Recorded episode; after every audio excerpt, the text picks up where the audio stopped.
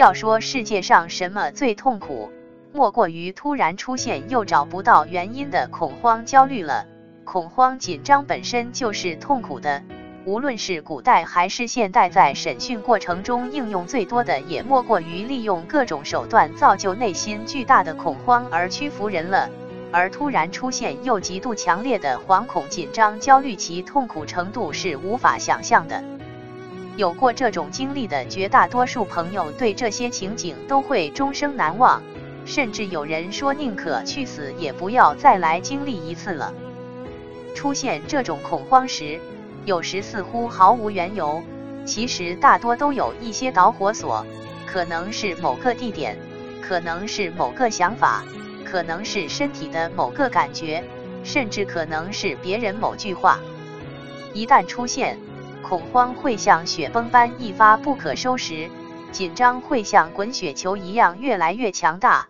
有人描述像世界末日一般。发作来临时，大多会感到心跳加快，会有胸闷、呼吸急促，会有窒息的感觉，有人会有头晕。有人会有头皮或手指发麻，感到心里像猫抓一般令人坐立不安，惶惶然如大难临头。不少人这时会认为自己心脏病发作了，或者感到自己要发疯快死了，紧急打一百二十救护车急救。各大医院的急诊室有这种情况的朋友常常光顾之地。不过，这种发作如潮水般来得快，去得也快。常常几分钟或十几分钟就过去了，长的也不过半个小时或个把小时。有的朋友打了一百二十，等救护车拉着他到了急诊时，他已经没事了。在医学上，这种极度恐慌的急性发作被称之为惊恐，实质上这是一种急性的焦虑发作，像广泛性焦虑症、社交恐惧症、广场恐怖症。惊恐障碍、半焦虑的抑郁症等心理疾病都有可能出现这种惊恐。当然，最为常见的就是惊恐障碍了。人在极端环境下遇到危险或受到惊吓时，也可以出现类似的情形。另外，这种惊恐也常常表现的没那么典型，或者发作持续的时间非常长，或者发作时只有一两种不适症状。当然。出现惊恐发作后是一定要去看精神科医生，但即便是看了医生吃了药，也并不代表惊恐发作就彻底消失了，他还会再来。这时医生不在身边，惊恐发作者自己可以做些什么来减缓或阻止这种极度的痛苦经历吗？这里我们就此给惊恐发作的朋友支支招。首先。惊恐发作者要了解这种急性焦虑发作的过程机制。惊恐发作初始大多是由某个线索引发的，比如一位朋友听到有朋友心脏病去世，昨天刚例行体检做了心电图，但结果未知，不由得想到他自己也有的心脏病的可能，想到这就开始感到紧张，心跳开始加快。而感觉心跳加快，又让他头脑中更怀疑自己也有心脏病，呼吸不由自主的变急促，开始感到出汗，手脚发凉，心里认为这很可能就是心脏病发的征兆，由此出现更加剧烈的焦虑惊惧反应。这一过程中，关键的是身体感觉与患者头脑中对身体感觉不恰当的推断想法之间的交互放大效应。及危险想法、主观实现、躯体反应、放大的危险想法、主观实现、更剧烈的躯体反应的连锁过程，这其中不恰当的压倒性的危险推测和想法起到了核心作用。因此，任何可以打断这一过程的做法，都可以有效减轻或阻止惊恐的发作。在理解了上述过程的基础上。我们可以通过以下几种方法，在惊恐发作前或发作时自助治疗：一、指代呼吸法。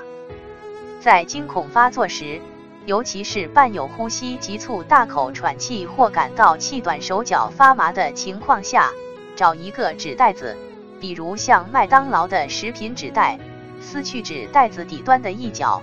用纸袋子开口一侧双手套在嘴巴鼻子上呼吸，直到感觉发作结束或手脚发麻消失。如果手头没有纸袋，材质较硬的塑料袋也可以。如果手头找不到任何袋子，也可以用双手紧紧并拢，捂住口鼻呼吸，也能稍稍起些作用。为什么要这样做呢？原因就在于这种呼吸法可以减少或阻断由于不自主的快速呼吸导致的躯体反应。因为人在快速呼吸时，由于肺部氧气二氧化碳的交换增加，导致人体血液中的氧气增加和二氧化碳减少。后者导致人血液暂时碱性化，从而导致大脑血流减少、心跳加快、呼吸肌疲劳以及血液电解质紊乱等短暂生化效应。这些生化过程就导致了头昏眼花、胸闷、心慌、手脚发麻、冰凉等不适症状。而人感觉到这些不舒服症状，又会激发更多的关于危险的推断想法，从而循环进入交互效应过程。因此，纸袋呼吸法增加了血液中的二氧化碳，从一定程度上就阻断了躯体反应的发生。二、慢速呼吸放松法，惊恐发作时也可以采用慢速呼吸放松法，减缓或减轻惊恐痛苦程度。具体方法参见《健康新生活》二零一四年十月一日推送的心理紧张心烦怎么办？和我一起呼吸吧。呼吸放松练习的作用一部分原理和纸袋呼吸法类似。三、自我心理矫正。我们上面提到了惊恐发作过程中危险想法的核心作用，如果能有效改变这些不恰当的想法，惊恐发作也会减轻或消退。不过，理论上改变不合理想法的方法很完美。但身处惊恐中的人是很难对当时的想法做调整的，因此通常需要在惊恐发作后或发作前进行有效的自我调整练习，养成自我纠正的习惯。这里我们稍作讨论：惊恐焦虑反应其实是人对危险的本能性反应，本能性的反应本身是没有问题，出现这些反应反而说明人体机能是很灵敏的。关键是是什么激发了这种本能反应呢？是危险。可惊恐发作时真的没有什么现实的危险，既不是真的患上了心脏病，也不是真的马上就会死去。那么是什么呢？很显然，是人头脑中认为的危险。也就是说，在那一刻，发作者头脑中想到什么危险。几乎毫不犹豫地被当成了百分百会发生的现实危险，所以这种不加过滤、不加区别的想法与现实的混淆是造就本能恐惧反应的直接原因。比如，我告诉你你现在所在的大楼十分钟之后就会坍塌掉，你现在会紧张吗？肯定不会，因为你不相信这是真的。换句话讲，你很清楚的知道，你头脑中出现的楼会坍塌的想法，在这一刻它只是一个说法观点，而不是现实。尽管它有很小几率会发生，而一旦你相信了呢，你肯定会惊慌万分，立刻逃走。因此，学会有意识的过滤头脑中的想法，学会区分想法与事实。一旦日常练习形成这样的思考习惯。在惊恐发作之初，就能有效的对自己头脑中不自主出现的不合理想法进行纠正，从而阻断焦虑反应的发生。